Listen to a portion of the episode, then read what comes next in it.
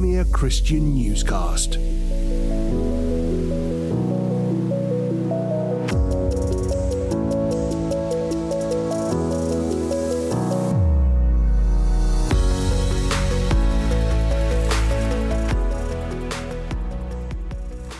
Hello and welcome to Premier Christian Newscast.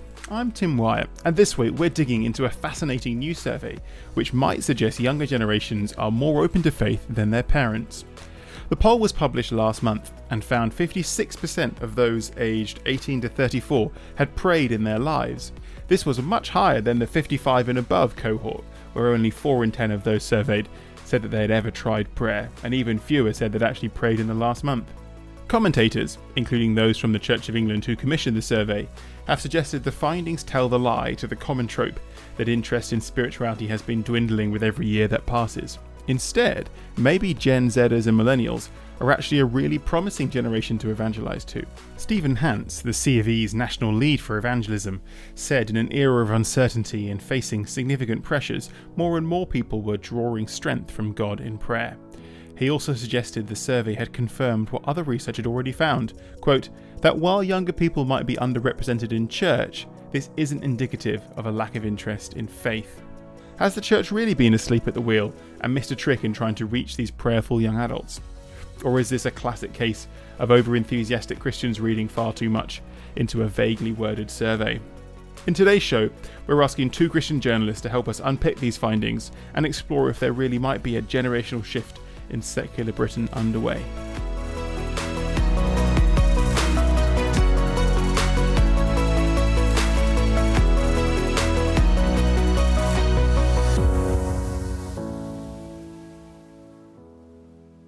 Well, it's great to have you both. Thanks for joining us. Uh, Sam Hales, uh, who's been on the show many times, uh, editor of Christianity Magazine, among other hats he wears at Premier. Uh, also thrilled to welcome Andy Peck for the first time. Andy, would you mind telling our listeners a little bit about yourself? Yeah, sure. I edit uh, youth and children's work and the website Premier Next Gen, which aims to support and help Christian parents. Uh, and I also uh, host the leadership show for Premier. Brilliant. Um, well, today we wanted to look in a bit more detail at a piece of research that came out last week. Um, it was commissioned by the Church of England, and the kind of headline finding was that uh, uh nearly half of UK adults, 48%, said that they had ever tried praying at some point in their life.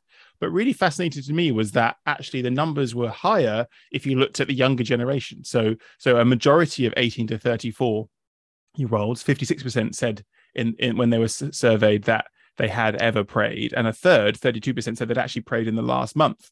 And if you contrast that to the kind of 55 plus age group, uh, only 41% of them said that they had ever prayed, and just a quarter, 25%, said that they'd prayed in the last month and this was really jumped on by the Church of England and by a lot of other people in the kind of church media talking about maybe evidence of um, a kind of renewed interest in spirituality, perhaps among younger generations. Um, Andy, I want to come to you first. When you saw these figures, were they surprising to you? Uh, a little bit, in the sense that uh, typically we understand that attendance of church is largely uh, in the UK, certainly um, something that the older generation are more typically doing than the younger generation. So, in that sense, it was a little bit uh, surprising. Uh, the other, of course, is that as you delve into the the stats, it was um, about 2,000 UK adults who were uh, being uh, surveyed, and um, it, the survey actually asked participants of all faiths, not just Christian faith. So, I guess the question is uh, prayer to whom, uh, with what understanding, and I guess uh, getting into that detail will help to uncover what was really being said uh, by the survey.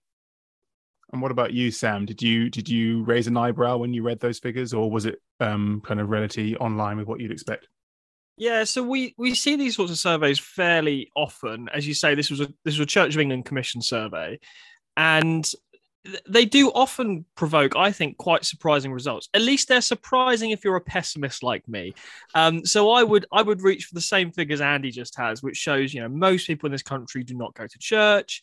Most people in this country now are identifying, you know, not as Christian but as a different faith or no faith at all. And so if you start off from quite a pessimistic perspective, and then you're told a third of of young people were praying the last month, I think, wow, okay, that is that's not what I was expecting. Hmm. And and when they when they asked what do you pray about, uh, the most kind of common things were what you'd expect really about friends and family, people you know who are unwell, or giving thanks.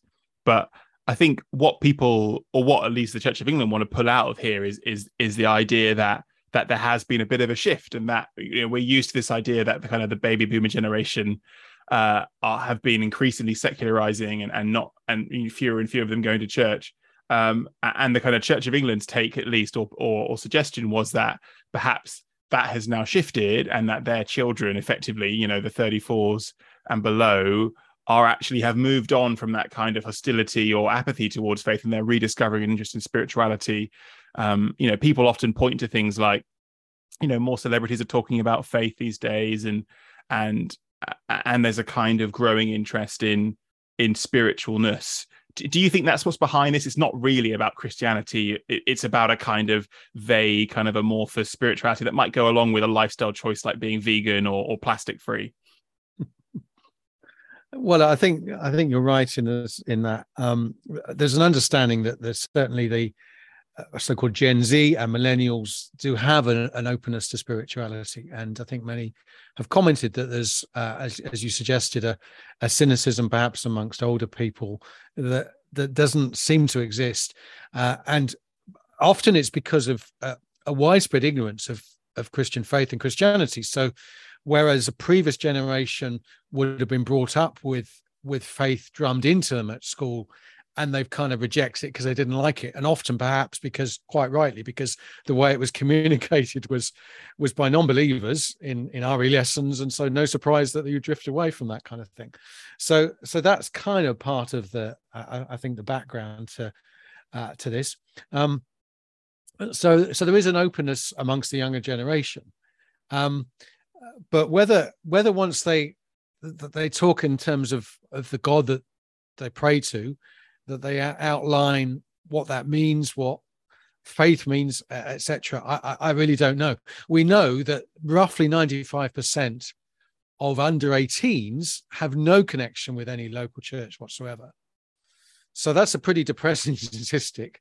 And the Church of England, uh, something like um, 70% of Church of England churches have fewer than five under 16s in their congregation. So a, lot of these people answering the question about prayer, etc., were probably doing so fairly ignorant of what we would regard within the Christian world as prayer to a living God eh, through Jesus in the power of the Spirit. It's a very different kind of game. Now, there is an open, if there's an openness, wonderful. And I think evangelists today have, have, have quite rightly said, hey, if if people are more keen to engage then then we as a church need to make sure that we're more optimistic about that potential engagement rather than c- uh, concluding that actually it's going to be harder and harder work. I wonder sam will pick up on that because i think there's something about us christians are so desperate for good news or an opening that we always read these kind of survey responses in the best possible light.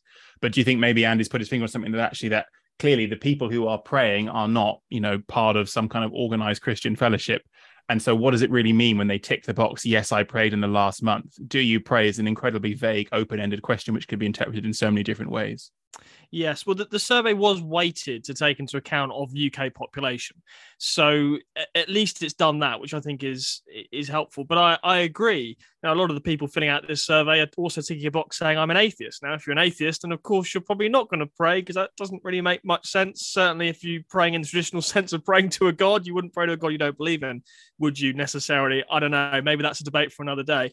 Um, I, I think these surveys are quite helpful for us though as Christians in understanding where our culture is at, what engages them and what doesn't. And I think for me, this is further confirmation of a trend we've seen for actually quite a long time. And the example I'd use is if you go back a generation or two, you could walk up someone on the street and say, This guy called Billy Graham is speaking. He's going to be uh, talking about what the Bible says. And a surprising number of people would say yes. And so Billy Graham packed out arenas, even stadiums, and his famous catchphrase was, The Bible says. And there seemed to be this kind of cultural understanding that the, the Bible was a book of wisdom, even if you weren't a Christian, that actually had something to say to you. And so evangelistically, Billy, Billy Graham and others use scripture to preach the gospel.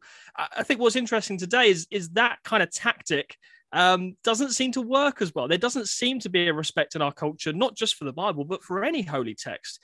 But what there is, and this is where the survey comes in, there is an openness to prayer. There is an openness to spirituality. There is an openness to mindfulness.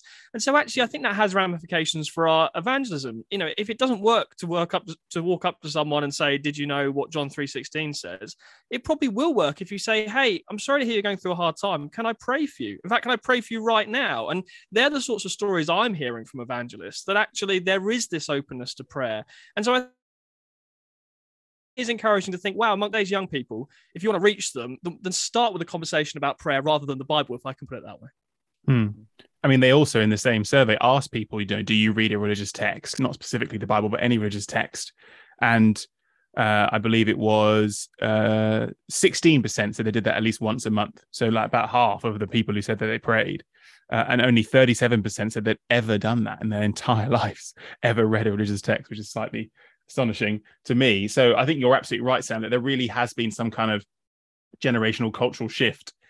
And I think perhaps as ever, the church has been a little bit behind in picking up on that. And we're still kind of using the same playbook from a generation ago about, you know, apologetics and and tackling people's resistance to faith in, in in hard questions about science and whatever else, or about, you know, saying, did you know the Bible says when actually people want to kind of maybe I say kind of a softer, touchy feely, emotions driven sense of like, did you know there's a person, Jesus? Would you like to try to pray to him right now? And let's see if we listen to what he says.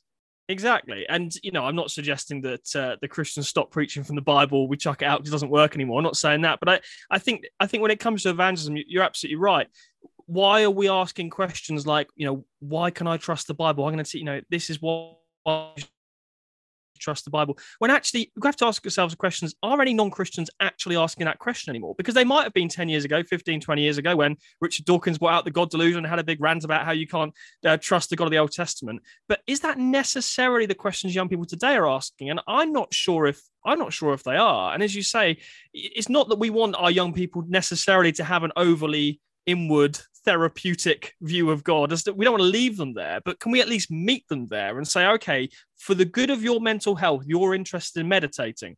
Okay, well, let me talk to you a bit about prayer and how that works in my life and my mental health. And again, some people they'll hear that and they want to write that off and say, "Oh, come on, Sam, stop being so wishy-washy." But I think, well, actually, we've got to meet people where they are and then move them on towards what we might understand as a perhaps a more classical, traditional understanding of Christian faith. But let's meet people where they are. And I think this survey suggests that meeting people where they're at would be starting with a conversation about what prayer means. Hmm. I mean, Andy, you you obviously spent a lot of your time, I imagine, talking to you know youth ministers and pastors and and hearing what churches are doing up and down the country when it comes to reaching young people. Do you have a sense that the church has kind of missed this this shift, missed this cultural moment that we are kind of still running yesterday's playbook, or do you think, from what you see of kind of outreach to younger people, that that that the church has woken up it hasn't been asleep at the wheel. It's it's very alive to this kind of um, change in spirituality. I think it is a mixed picture, and um, I mean we are in post-COVID days, so uh, certainly uh, pre-COVID we had the likes of uh, Soul Survivor seeing uh, thousands come to their festivals and lots of response, and this previous summer, uh, as some of the festivals that were due to replace Soul Survivor have been set up and running, there have been similar responses. Some of the early um, results that I've heard uh, from some of those festivals, in, in, you know, suggest an encouraging response that youth groups that are working with young people uh, and then drawing them to this larger gathering on a, in the summer, which was the, the, the classic Soul Survivor model that you'd you'd, you'd bring your young people to, to, to, to, engage with God and to uh, engage with other young people and see fruit from that. That seems to be that kind of process. So I think there are the switched on churches for whom that is wonderfully the case. Um, but I go back to the, the sad statistics of so so many local churches non-engaging. Um, and I think the reality is that they're not just not engaging with young people, they're not engaging with the, the general public either. So typically a vibrant if you've got a vibrant youth group, you've probably got a vibrant church because you're well connected. You're engaging with the issues that matter. You're engaging with people of faith. You're you're seeking to disciple people. You're seeking to build up the adults and to have an enthusiastic uh, faith in God, which then spills over into their life with their younger people. The younger people see parents who are engaged with God for whom it matters. They're not hypocrites. They're not just going through the motions. It matters. And all that that is good news. So, as I say, I, am afraid, Tim, the, the answer to the question is it is a mixed picture. And hmm. sadly, there are too few churches, perhaps, who are uh, properly engaging and picking up on this kind, this kind of thing. But let's let's rejoice in those who are good influencers. Let's seek to learn from them. Hmm. I think there's a great um, great value in in uh, within within lots of areas of Christian life is saying, well, who who is seeing fruit? What are they doing? How are they doing it? Are the things that we can imitate and and transfer to our neck of the woods as well? And and wonderfully, there are churches up and down the country who are who are seeing uh, some vibrant connection with with young people, with uh, deta- you know, in detached youth work, in with people who have got no faith and no faith background, engaging with them in the sort of issues that they're facing, which are often very raw and real issues to do with mental health, to do with knife crime, to do with housing and poverty, etc. And, and and many of those groups, and particularly some fantastic youth charities, are, are, are doing some great work and seeing fruit from it. Oh, interested in your take on that one, Sam. Are you seeing encouraging things when you kind of write about and speak to people in the church that they might be on board with this kind of growing wave of spirituality among the young? Yeah, like Andy, I think I see a bit of a mixed picture as well. We we ran a cover story in Premier Christianity magazine um, probably about six months ago now, or longer than that, which was really designed to sort of ring the alarm bell on children and young people, and and just say actually sometimes as Christians we have a tendency to say, "Oh, God's good, everything's great. How was church last Sunday? Oh, yeah, it was fantastic." And and as I say, certainly sometimes I'm a bit of a pessimist. And and actually, we just felt the need as a magazine to say, "Hey guys, come on, we need to look at the the stats here on children and young people in our church across the board is pretty dire and have some honesty about that and, and say okay how can we rebuild this? Because you've actually got a huge number of churches with no kids work youth work at all. Um, youth workers have an incredibly tough job. I love the rob parsons line who says that he, he really feels sorry for youth leaders because parents expect them to do in one night on a, on a friday evening what they've been unable to do all week. Um, so i think we need to love and support our youth leaders and that's where andy comes in with our with our youth and children's work magazine and next gen projects here at premier that's that is entirely geared towards helping and resourcing not just youth leaders, children's workers, but also resourcing parents to help all of us in raising the next generation. And that's really why Premier Christianity ran a cover story because we're we're for the whole church. We're not just youth leaders, but we felt the need to say to the whole church, there is a big, big problem here. And and the conclusion of that long article um, was really that that it, it, does, to use the famous phrase, it takes a village to raise a child. It takes a whole church to come together. We can't just outsource this just to the youth leaders or even just to the parents. And how do we create church communities that really value uh, young people across the boards? But I, I do think it's, uh, you know, if you if you speak to any of the youth the youth leading experts they will say the same thing which is that things things are bad and we just have to own that and then start to think how how can we change? And i think research like this can help. Um, and as i say i'm not sure if it's anything that new. I mean we're recording this on the day of um, 24-7 prayers birthday. And if you know anything about 24-7 prayer you know they're all over the world prayer rooms you know anything about that movement it started with young people. Um, and this is this is decades ago now. It started with young people getting together in a basement in I think it was Chichester and praying round the clock 24/7. And that's since become this global movement. So you think, well, prayer has been something that has has caught the attention of young people for quite some time now. Um, and I think it will be one of the keys to to ensuring the future of the church and making sure that we have a vibrant number of young people coming through. Premier Christian Newscast.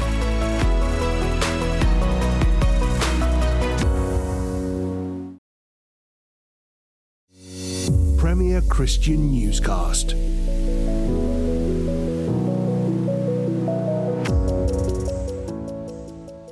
I think that's is a really interesting angle, which Andy picked up on right at the start, which is that actually as maybe this is these these surveys like this and evidence of a kind of renewed spirituality among the young is is a, a starting to be signs that we're kind of turning the corner on the kind of fizzling out of Christendom that we've been living through over the last half century and and now that Christianity is no longer kind of nominal or expected or just like in the waters uh, but it's it's become actually unusual and interesting and even a bit exotic and that's actually paradoxically easier ground for provoking interest in faith than it was among kind of baby boomers for whom they'd grown up with it and been t- sent to church as a kid and it become kind of boring and apathetic and, and just kind of background. Do you guys think there's any truth to that idea? Yeah, absolutely. I, I just spent some time in, in Texas in the heart of the Bible Belt. And if you speak to Christians there, they tell you that evangelism is really tough.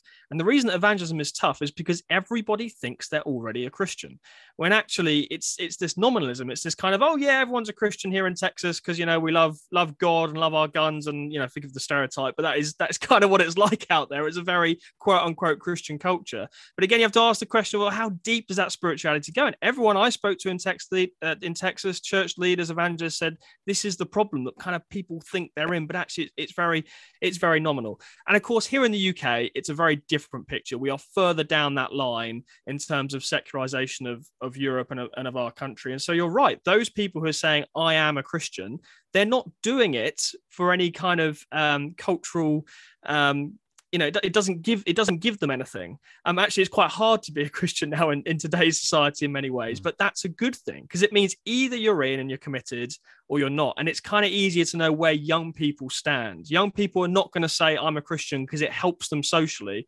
Uh, if anything, quite the opposite. But what that means is what we could end up, and I pray and hope we end up with a generation of people who are really committed, who really on fire for God and are going to see God do incredible things in their lives because they are fully in. And, you know, certainly I've met young people like that. I continue to meet young people like that who challenge my faith now that I'm a bit older. And I think, wow, you have got real passion. You've really met with God. You are going places. And there are young people like that out there in our churches. And I guess our job as older folk is to nurture that and encourage that and, and spur them on. Andy, anything to chip in on that one? Yeah, I do think we're to some extent a little bit similar to the first century uh, Roman Empire situation that uh, obviously was faced uh, the, by the first Christians. Uh, we we have the, still the inherited faith, so we still have tons of examples and places of you know de- of buildings that are sometimes sadly decaying, uh, you know, and therefore the, the, the young people look at that as a, being a a sad sign of a decaying faith, but nevertheless in their minds they're completely open to anything sadly. But but that would include the, the, christian faith. That would include spirituality. That would include the idea that there's a god. Um you know i've in in in in our church situation we've had examples of uh of, of christian young people engaging with people outside the faith praying for them seeing things happen. To the massive surprise sometimes of both parties the christian and the non-christian. But but the non-christian thinking crumbs. Maybe there is something to this because they've they've sensed something that God has done and worked. You know, so God is God is after everyone all the time, of course, and and people are quieting their consciences or they're they're ignoring what God is doing. But if we can uh, appropriately connect, have conversation, as Sam said, you know, start where people are at, and then gently move them towards a, a God framework, a framework of revelation of Scripture that can inform and help them and understand these experiences that they may be having then that can be that can be great. And I think it's you know it's a power it's a it's a very lo- it's a lovely time to be alive in the in the kingdom of god in britain at the moment because of that potential hmm. and some people are starting to reap the benefits of that as they see as they engage with young people and and, and children as i say i've mentioned some of the youth charities uh, and some evangelists too that are acute to these kind of nuances and then coming in with a, a, a, a if you like a more measured message that um, engages where people are at. We are in, you know, Paul, Paul to, to Mars Hill, Acts 17, where he didn't assume uh, a real understanding of, of of Old Testament knowledge, but he assumes an understanding of God,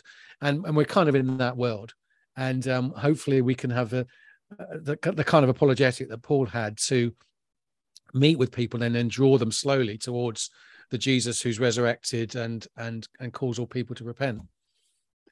I guess one angle we haven't yet really talked about in any depth is is how COVID plays into this. I remember I was doing some reporting on on um, how COVID had affected the church last year, and, and one of the the big things was kind of two sides of the coin were there was this kind of real crisis, as Sam has mentioned, in, in youth work, and that you know online church doesn't really work for young people for many cases, and churches had seen like long cherished kind of youth ministries disappear overnight, and the people kid, kids weren't coming back. And the flip side was there was a real sense that that the kind of existential crisis of the pandemic had prompted a renewed interest in kind of big questions about spirituality and faith. Do, do, you think that that COVID is that any of that has lasted? That we might see, particularly younger people, having gone through the kind of fire of lockdowns and and variants and all that, they might actually have a prolonged interest in in kind of asking why are we here, what happens when I die, all those kind of things. I think possibly, uh, Tim. Um, I, I looked, looked at one stat before the show. Uh, there was a 77% increase in uh, referrals for mental health amongst young people post COVID. So you know that, that's this is a, not an unusual statistic, and and I appreciate mental health is a very broad term. So everything from kind of anxiety to a potential for self harm, uh, for low self esteem, etc. Um, but nevertheless, there's a lot of young people who are very unhappy, struggling. Some because of the, the COVID stuff, some because of a, uh, of, of, societal challenges uh, around social media, around their whether they fit in, whether they fit in with their peers. Uh, sometimes pressure to um, conform to uh, what their peers are wanting them to do. And also, of course, it has to be said, sadly, because of breakdown in family life. And because you know parents have split up and all the rest of it. So, um, you know, we're reaping the whirlwind of the '60s, you know, liberal liberal agenda, sadly, in our young people today, um, and and maybe that needs to be said as well. So, I, I think there there is a potential uh, post-COVID openness, but again, people need to be engaged with where they're at, uh, and and they're growing up in a world of um, where sexuality and gender uh, agenda is being pushed at them in a certain way.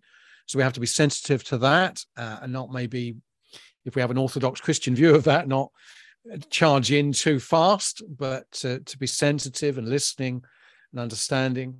Uh, and I think it, particularly in the counseling world and the therapeutic world, wise Christian listening and advice uh, could be a key way in which young people feel heard and understood, not to manipulate them into a, a, faith decision, but to give a listening ear in a world that's sadly not meeting them at those particular needs. And if the church could be cuter, and particularly youth leaders could be cuter about that, I think we'd have some real traction in connecting. Hmm. I was reading uh, a really interesting story uh, just earlier today about uh, a kind of prayer app called Glorify, which some people might have come across um, which has uh, just raised an astonishing amount of money in kind of investment. I think $84 million somehow, mostly in the States, um, uh, and claims to have 2.2 million people regularly kind of using the app to, to do Bible readings and, and pray and things. And, and, and the, the, one of the founders of the app said that his take was that tw- the trend 10 years ago was for young people to be interested in Eastern religions and spiritual practices like yoga but he thinks that COVID has actually caused this kind of shift and people are looking for meaning, but they're going back to what they already knew. And so for those in the West, that was a kind of Christianity. Um, I, I don't know whether Sam, do you, does that, any of that chime true for you? Do you think? Yeah, a similar trend I've I've heard about before is this idea that that once young people grow up and start having families, it causes a bit of a rethink. I don't know if you've seen these sorts of stories and research that that suggests as a, as a teenager or a 20 something, you you might just be kind of living like most people, just living for yourself.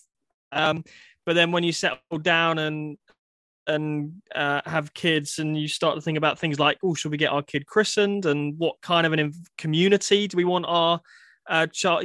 I've heard stories of people sort of saying, oh, this actually I grew up in a church community, and even though I'm a bit skeptical as to whether God exists, there was something really nice about the church community and um, even some of the religious practices that I remember as a kid of, of getting your child baptized or, or, whatever it may be. So I find that quite an interesting idea that almost as as you go through life stages, it can cause you to rethink. In a sense, there's nothing new about that. We can we can all think of people who life was going quite well and then suddenly it wasn't, and it caused them to ask the big questions. And I always remember what Tim Keller um, said about this, who famously pastored in New York and was pastoring in Manhattan at the time of 9 11.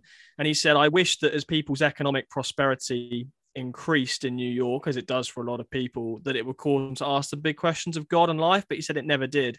But he said the weekend after 9 11, every church in New York was packed. And there's something about when life doesn't go well, it causes you to ask the big questions in a way that people don't when, when life when life's going okay people don't stop and think. So there's something about the pandemic that that may have caused that. Now again i'm slightly skeptical about this. I personally have not w- witnessed some sort of post-covid revival of everyone asking spiritual questions but i think on a smaller level for some people no doubt and we publish stories like that in premier christianity of i became a christian during lockdown. So clearly for some people the lockdowns and covid has have made them think about the bigger questions. I'm just slightly skeptical as to whether mm. um, COVID will change the big picture. And, and I say that on a lot of things. I, I, don't know if you remember at the time of, of lockdown and COVID, you had people saying, Uh, do, do, you remember how kind of wildlife came back to London? Because we'd locked everything down and the environment was almost recovering and people were saying this is great in the future. We're going to change all our habits and you know no one's ever going to go to an office ever again. And and actually you know we, we look at society now and we're kind of back to normal almost every area aren't we? I mean I don't see people wearing masks that often. So I'm always I'm always skeptical of this idea that that COVID will dramatically change everything overnight because it didn't quite happen that way. Um, I think I think the changes have been slightly more subtle than that. Mm.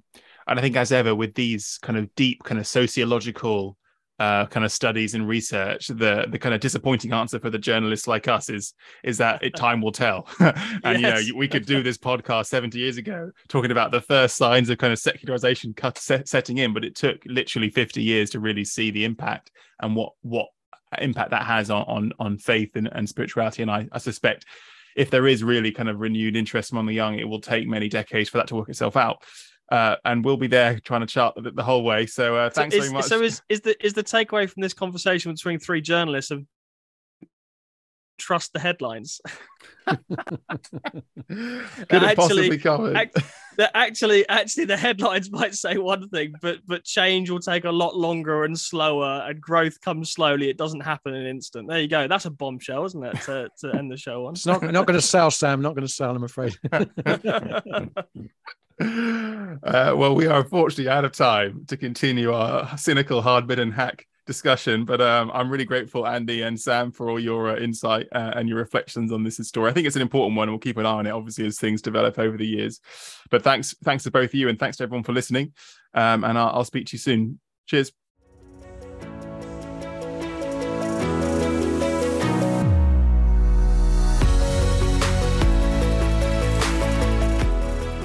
That's it for this week's episode of Premier Christian Newscast. We'll be back next Monday morning. And to make sure you receive each week's show sent straight to your phone or tablet, make sure to subscribe on whatever podcast app you're using. If you're enjoying the podcast, please could you give us a rating and a review on your app? This really helps us spread the word about the show. Thanks for listening, and see you next time. Premier Christian Newscast.